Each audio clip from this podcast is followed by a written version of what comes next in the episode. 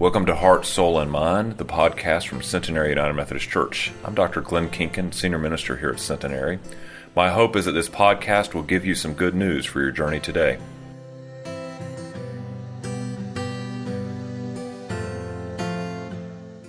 Reading from Paul's letter to the Galatians, chapter 2, verses 15 through 21. We who are Jews by birth and not sinful Gentiles know that a person is not justified by the works of the law, but by faith in Jesus Christ. So we too have put our faith in Christ Jesus, that we may be justified by faith in Christ and not by the works of the law, because by the works of the law, then no one will be justified.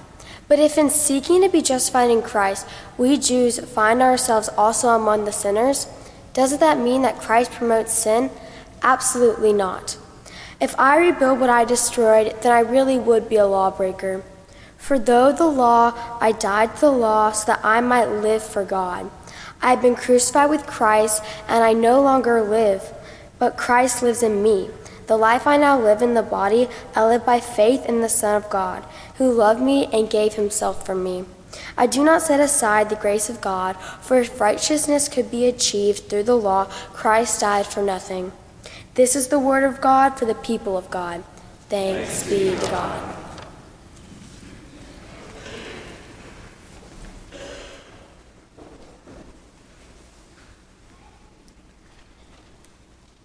Would you pray with me?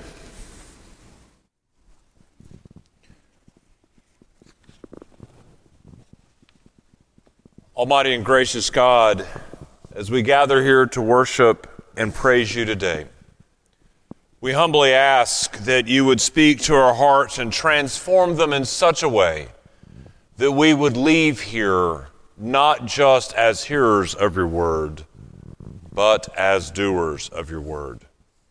In your Son's holy name we pray. Amen. So many of you may think that when we graduate from seminary that they have spent 3 years pouring into our head all of this stuff about biblical interpretation and theology and church history and the practicalities of how to do ministry. That they have taught us everything. Let me tell you, that would be a false assumption. They've taught us all about biblical interpretation. They've taught us all about theology. They've taught us even about church history. But some of the practical stuff in ministry, they have just sort of forgotten about teaching us. Sort of this idea of, you'll figure it out on your own. Like, I know tons about the Christmas conference of 1784, but when I graduated from seminary, I didn't really know how to do a funeral. The attitude was, well, in the church, people die you will have to do funerals. And that was the funeral lesson for the day. Again, I know this Christmas conference of 1784, but they didn't tell us that in October of our first year in a church that we would get this lovely note from the DS that it was time to fill out charge conference paperwork. Now, every job has paperwork, right? Well, imagine in the church, this is kind of like tax returns with an essay involved. Again, they don't prepare us for this. They don't prepare us how to manage staff or volunteers. The comment was, well, you know, in the church, everyone loves each other and they're on their best behavior all the time. You'll be fine. Oh my goodness. And then there are just some of the things that they teach us in worship that they don't really teach us. Like they tell us that Ash Wednesday is a good service to have, but they don't teach us how to mix the ashes. Again, you'll figure this out on your own. So, what happens is we have an experience like my friend Steve. Steve went to his first church and they got ready to have the Ash Wednesday service. And his minister said, Ah, all the stuff you need to know is in the book of worship. So Steve gets the book of worship out, as did all of us, turns to page 321. It's a long paragraph, something about Ash Wednesday. It's really good, blah, blah, blah. You'll really like it, blah, blah, blah. You need to get some ashes, blah, blah, blah. And you mix them with a little bit of water, and then you make the sign of the cross on people's foreheads. Now, don't do this. Do not mix ashes and water and put them on people's foreheads. If you remember your high school chemistry, or if you remember anything about colonial America, and colonial home ec taught us that you mix ashes and water to form lye, which makes soap, or if you just leave it in lye, it's a caustic substance. as in it burns your skin. So Steve's telling us a story that in his first church, they went and did just as the book of worship says do on page 321, three quarters of the way down in the next to last paragraph, mixed ashes with water. They go to the service. People come down front like they do here for hours, and the ministers made the sign of the cross. And of course, he had one on his head. And he says, halfway through the service, he says, I've got this burning sensation on my head. I'm thinking I'm having a Holy Ghost moment like the Spirit's working on me. Everybody else is too. He says, then I realized that basically I have a chemical burn. And basically, so does everybody else in church. He says, for the next week, you could tell who had been to the Ash Wednesday service because it was right there emblazoned on our foreheads. So, in all of this accidental creating of a caustic substance, it gave birth to a theological metaphor. We as Christians truly are marked by the cross. So, as we continue reading in Galatians during our Lenten journey, we find Peter, we find Paul writing about his theological discussion with Peter. He's telling the Galatian church that, you know, Peter seems to think that the world needs to be converted to Judaism before they can follow Christ, that if they do these things, that they will be saved.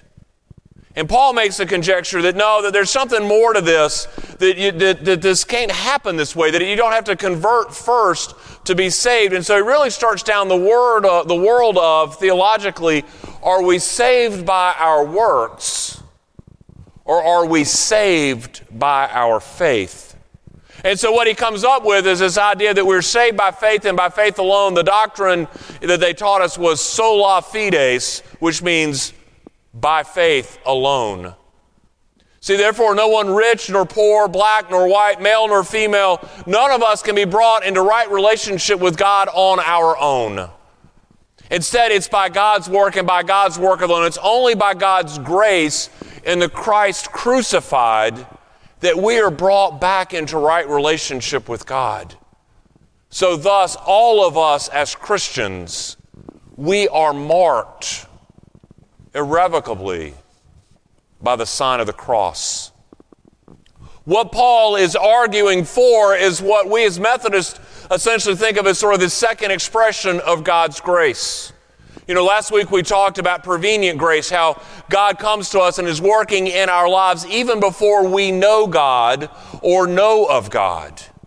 God's prevenient grace comes and opens our hearts yearning to have a relationship with the divine, sort of an appetizer, if you will, for a faithful life in God's family. Opening our hearts to the realization that we are part of something bigger but it's this second expression, what John Wesley calls justifying grace, that we begin to realize that Christ died on the cross for us. And therefore, we have a new life in Christ. Because of what Christ did for us on the cross, by dying for our sins and for the sins of the whole world, God is pouring grace out over each of us. But now faith becomes very personal very much what we know.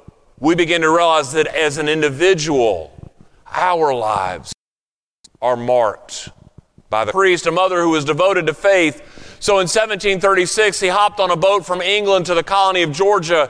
He had in his mind that he was going to witness to the Native Americans, that he was going to be the, the chaplain for this colony, the sort of the parish priest.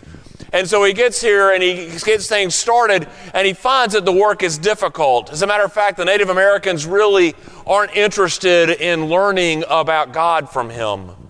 He gets caught up in some internal political squabbles in within the colony and essentially gets run out of town. So as he hops on the boat to go back to England, he's already downhearted and a bit dejected.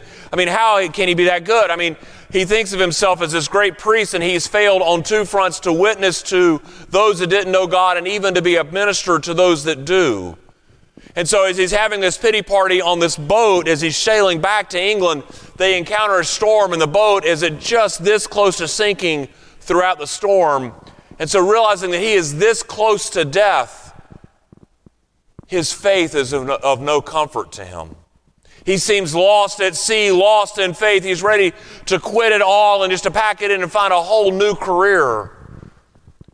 But on that ship, he encounters a Moravian, Peter Böhler, who says to him, John Wesley, you've got to preach faith until you have it. You've got to preach faith, Christ crucified, until you have it, until you own it in your heart.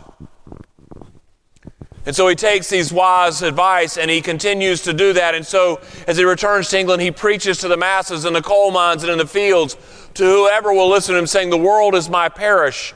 And as he preaches, folks are converted. They have their own experience where they realize that Christ died for him and died for them. And so they're having all of this, and yet he is still unassured, unjustified in his mind. Until on May the 24th in 1738, when he is speaking in Aldersgate, just as the service is beginning, someone is reading from Luther's preface on the book of Romans. And it's while that reading is going on, something happens to John Wesley. Something happens in his soul, in his heart, in his spirit. And these are the words he writes in his journal. While describing the change that God works in the heart through faith in Christ, I felt my heart strangely warmed. I felt that I did know Christ, that I did trust in Him, that Christ alone died for my salvation an assurance given that He had taken away my sins, even my own sins, and had saved me from a life of sin and death.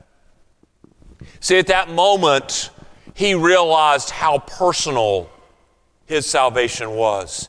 He realized that Christ had died on the cross for him, for John Wesley, and it revolutionized his life. It revolutionized his ministry. It turned everything upside down. He began to live confidently as one marked by Christ, marked by the cross.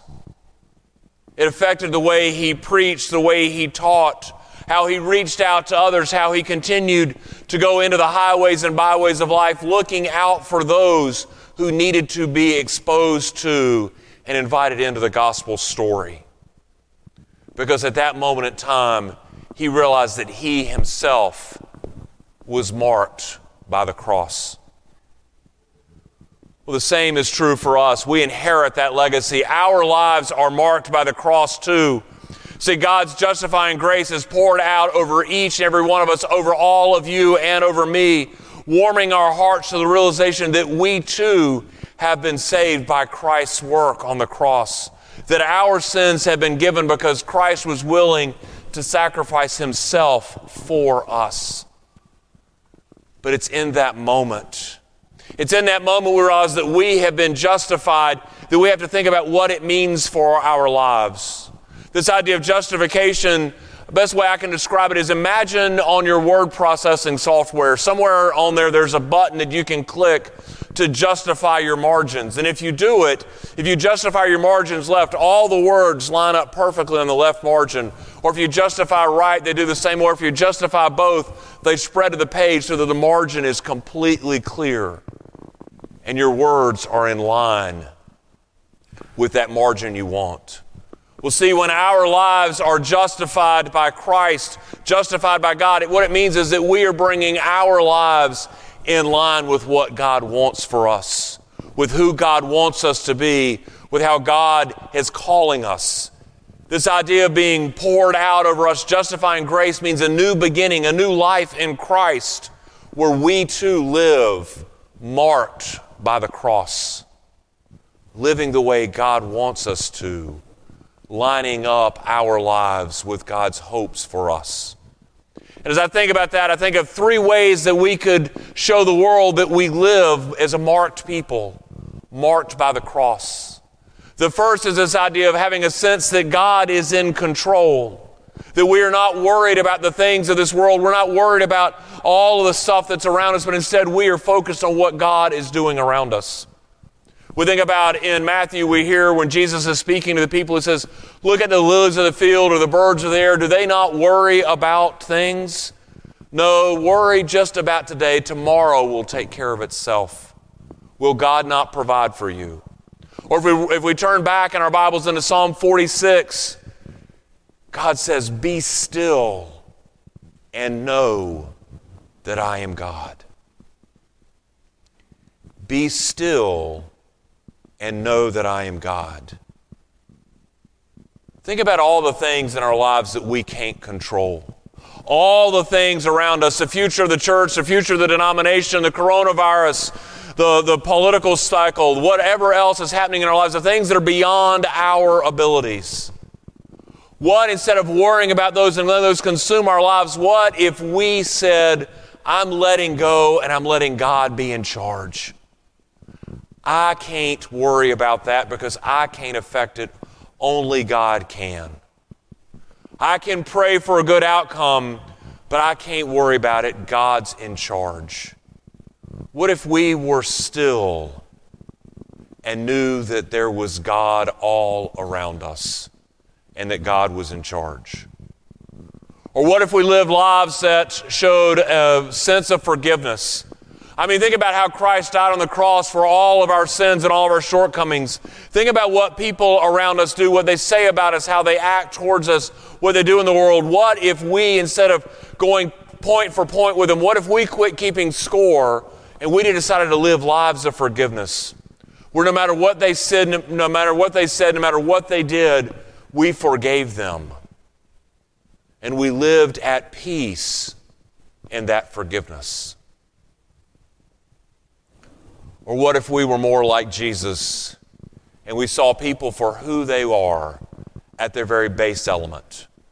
We didn't judge the book by a cover. Instead, we decided to open the book and peel back the layers and find out that they are just like us, children of God, trying to understand who God wants us to be and how God wants us to live. What if we let all the labels, all the trappings, all the window dressing around our lives fade away and we just look deep in each other's hearts, each other's souls, and we saw each other simply as children of God who deserve the best. And because they deserve the best, we give them our best, not because they owe us anything. We gave them the best of our lives, the best of our hearts, simply because they are God's children, our brothers and sisters. So we live lives like this where we live at peace, where we let God be in control, where we have a sense of forgiveness, where we're pulling for the best for each other, and we're seeing people deeply who they are, just as they are. Then I think that we are living lives where the world sees that we are marked by the cross, where they see Jesus through us because our lives truly are marked by the cross as we go about our daily business. So each year, each year on Ash Wednesday, I got, I for the last 20 years or so, I have gathered in the sacristy of the whatever church I am appointed to, and I've been a part of the team or the individual to mix the ashes. I'll tell you, there is no formula. I will also tell you that we mix it with ashes and oil. It doesn't burn, doesn't leave a mark other than what you want. And I sit there, but as I mix it, I start to chuckle. I think of my friend Steve and wonder if he's mixing ashes today too, and that he's probably figured out that by now you use oil. But as I'm mixing them, I ask myself this question Beyond today, when Jeremy or Brett, beyond today, when someone puts the sign of the cross on my forehead, beyond today, does my life live in such a way that people can tell that I am marked by the cross. Where they see the mark of the cross on my life by the way I live. And so, as you join me on this Lenten journey, as we explore God's grace for us, that justifying, sanctifying grace, I wonder if you will ponder the same question. Do you live your life in a way the world sees that you too are marked by the cross. I pray that as we go out in the world today, and this week and the rest of this month, all the way up to Easter, that the world knows without a shadow of a doubt that we have been saved by Christ by the way we live our lives and show the world that we are marked by the cross. In the name of the Father, and the Son, and the Holy Spirit. Amen.